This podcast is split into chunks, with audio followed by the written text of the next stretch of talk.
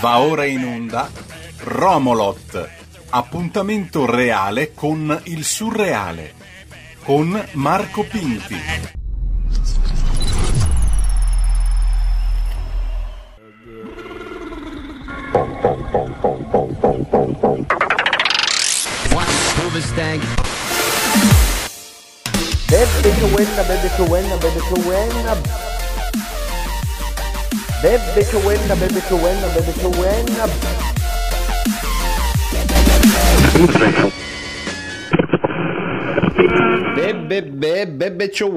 Bebe Cioenna a tutti. Romolot,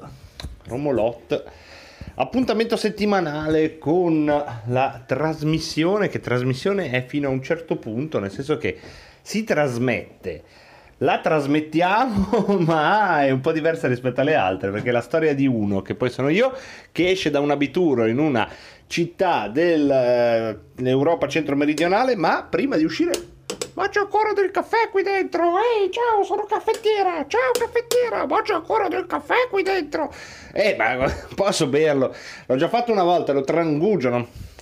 Dai, tra 20 minuti è ancora caldo, no? Tra 20 minuti sarà un po' più freschetto. Grazie, caffettiera. Però, cioè, a parte che io qua dovevo fare una puntata di Romolot, qui volevo anche parlare di politica, mi ero messo lì una serie di cose da dire.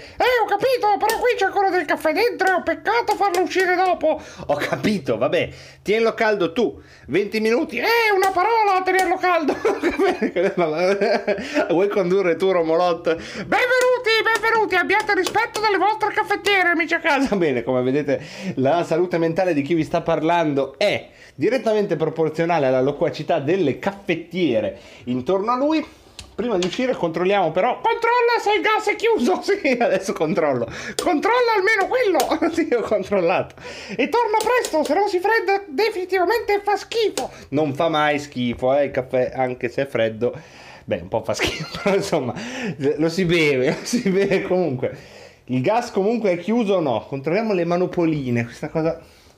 Intanto chi si stesse chiedendo, ma questa è una trasmissione, che roba è? Sì, è una trasmissione, ma questo è un conduttore, ma che roba è? Sì, è un conduttore, è io, Marco Pinti. Benvenuti a Romolot, trasmissione che racconta la storia di uno, che poi sono io, che esce di casa, prima controllo, ciao caffettiera, arrivederci, grazie, è un po' così, è un po' nervosetta la caffettiera, ed eccoci scendere dunque dalle scale. Che il nuovo abituro ha le scale, cioè, anche gli altri ce l'avevano, queste sono scale private da gran signore, se posso dire una cosa. Vediamo se le chiavi ci sono. Sì, è molto importante avere le chiavi, perché qui sono tutte porte che si chiudono da dietro di te, e tra poco sentirete che portone. Ricontrolliamo le chiavi, ma perché sennò si resta chiusi fuori, eh? Ecco, sì, sentite che colpo definitivo. Cioè, pensate, se non avessi avuto le chiavi, sarei rimasto chiuso fuori con quel colpo lì. Brutto, eh? Non so se in sottofondo avete sentito le cose lì, il chiavistello. Facciamo questa strada dove passiamo attraverso le genti che parlano. Di solito c'è del vociare umano. Andiamo un po', lo intercettiamo un po'. I piedi hanno la sua lama. Pure in leva stavo lì che arrancava un po'. Spero abbiate percepito che c'è questo rumore, questo vociare intorno. Vediamo se prendiamo qualche altra conversazione. No, but let's say hotel here is let's say €200 night here.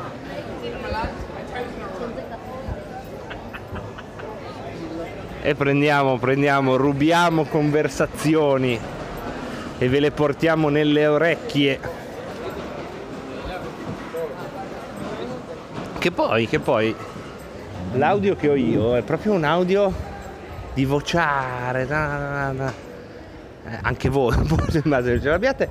Io volevo parlare di politica perché sono le ultime ore in cui si può fare prima del referendum. Ecco, volevo dire questo. Allora, adesso rubiamo altri pezzi. La pista è importante. questo quadro qua non lo fa. Ah, infatti questa cosa di prendere le conversazioni agli altri sta seriamente pregiudicando le mie intenzioni, che erano anche quelle di parlarvi del referendum. 4 bambini stanno giocando allo schiaffo del soldato.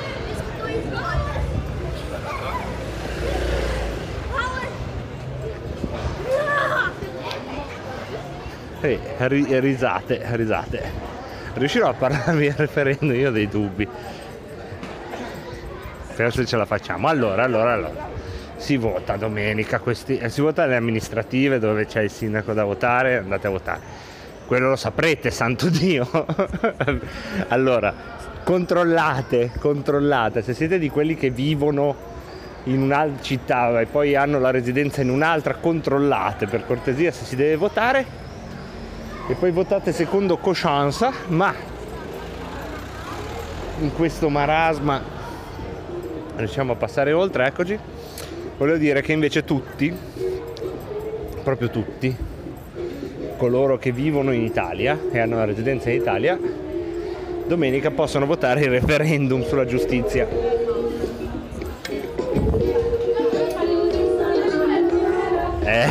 Non so, così intermezzi. Cosa si può fare domenica? Non ho capito niente. Ma chi è la caffettiera?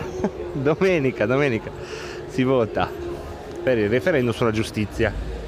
Allora io so che la gran parte di chi ci sta ascoltando sa già tutto, va a votare a posto, con voi a posto. Io parlo, fosse anche uno per caso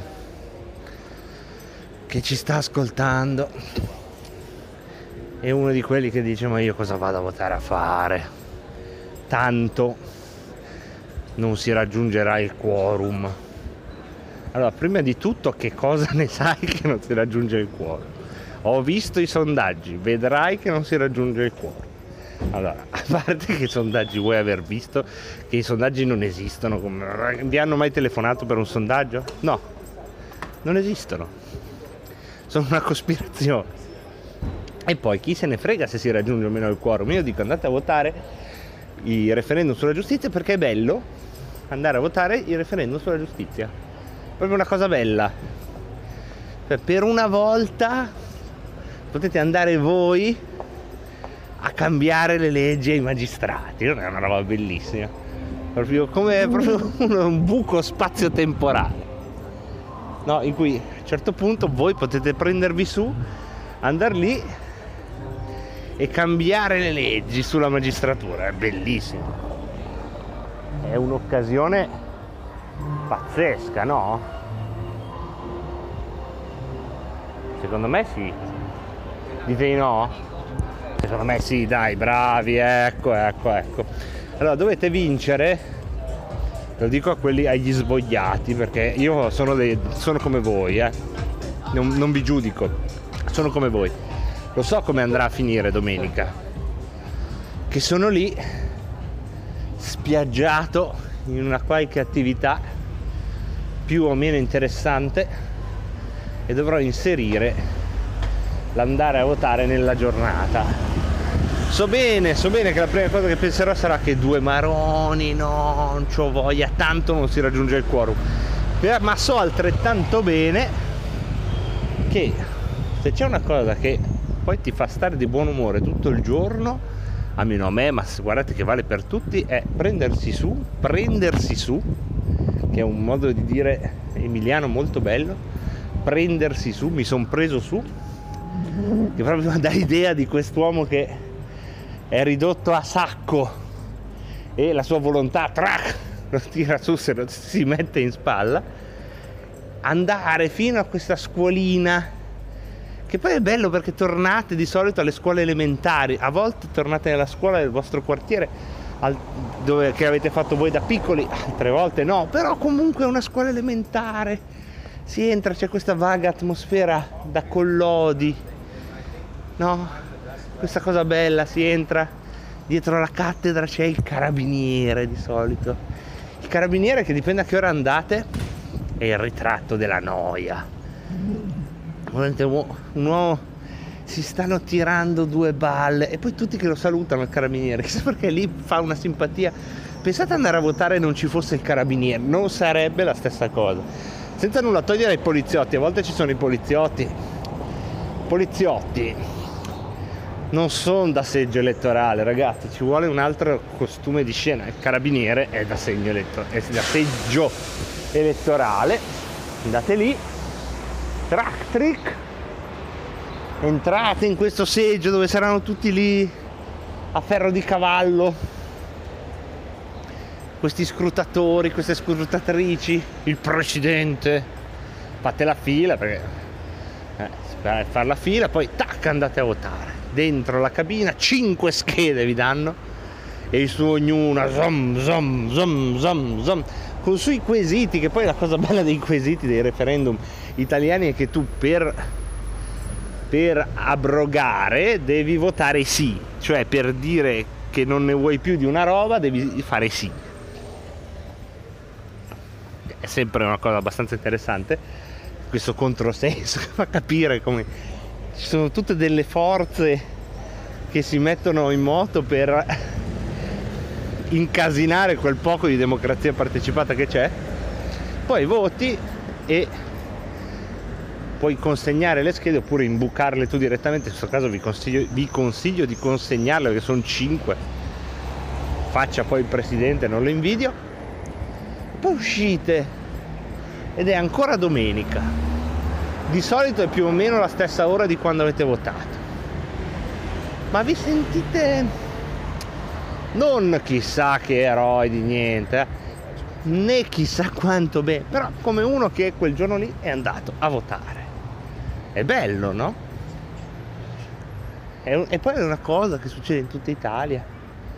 E poi io, se dall'inerzia del caldo, della rassegnazione, della delusione, dei luoghi comuni, sapete, tutta sta palandranata, sta melassa in cui siamo immersi, dove devo dire un po' dappertutto, basta che, come prima abbiamo ascoltato le conversazioni, l'ultima cosa che mi sembra di poter captare è una, diciamo, un'euforia da paese che riparte, no? C'è questa idea qua proprio da fondale, da sassi caduti nel fondale della storia, proprio gli italiani, questa costellazione, ma neanche nei fondali di un oceano, no, fondali di una boccia per pesci, ecco, siamo un po' messi così, ecco, se da lì, dai pertugi di questo senso, che non è neanche forse delusione, ma è proprio questo pesante abbandono, di scampati a qualcosa, non abbiamo ancora capito bene cosa, e non sappiamo nemmeno se ne siamo davvero scampati. Ecco, se da tutta sta roba magari emerge, chi lo sa, persona per persona, non chissà quale.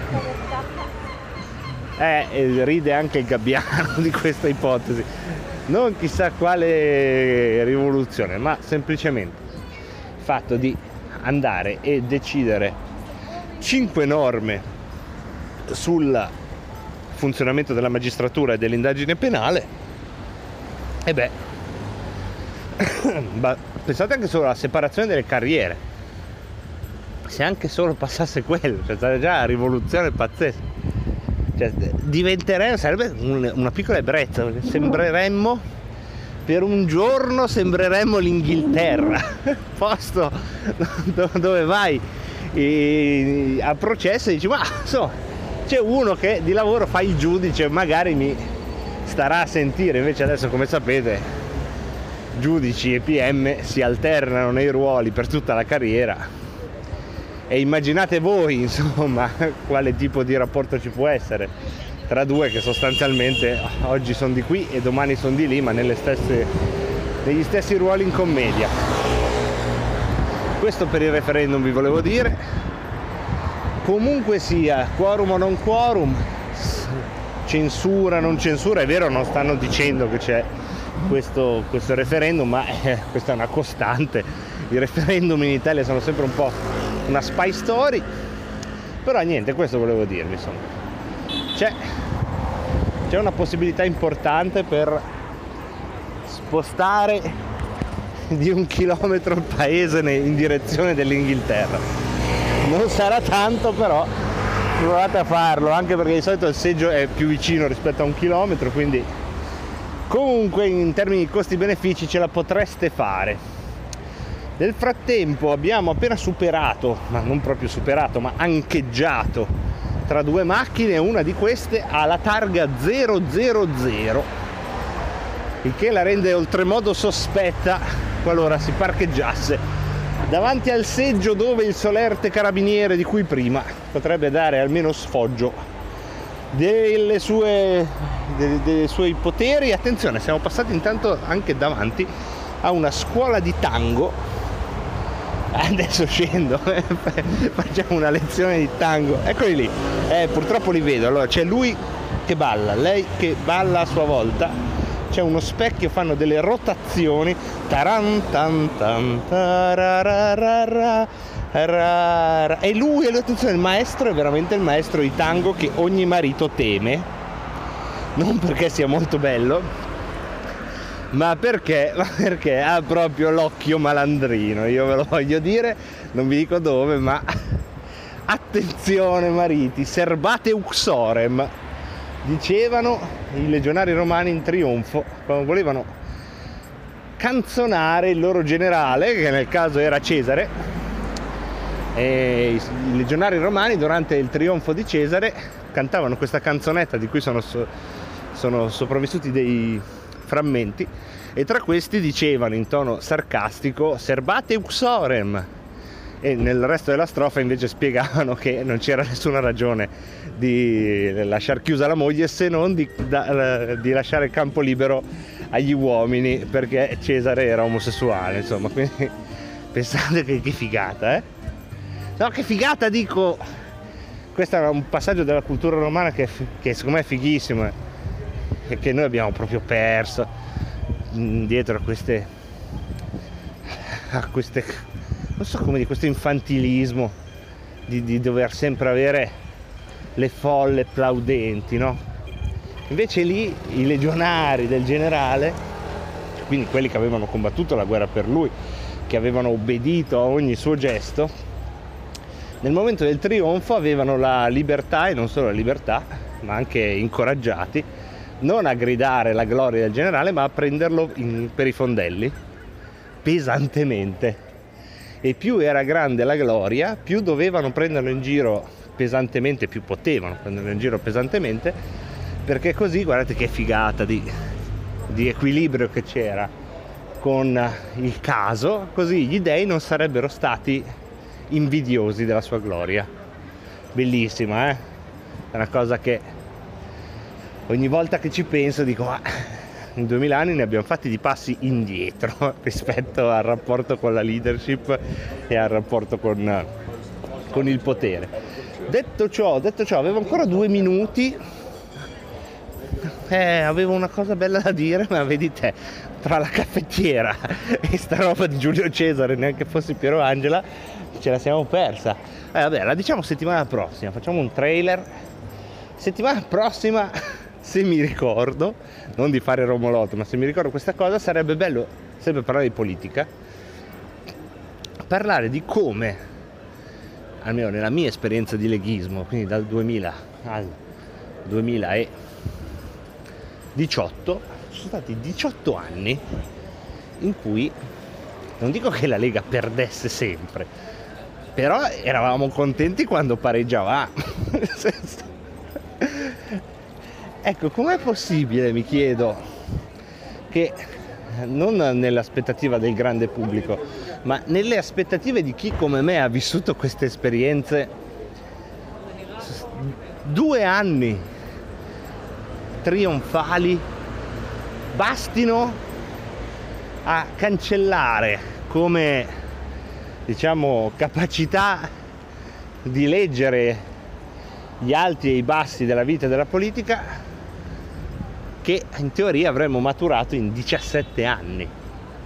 Ecco, detta così sembra complessa, ma in realtà la possiamo mettere più semplice e la potremmo mettere quanto in fretta uno riesce a essere viziato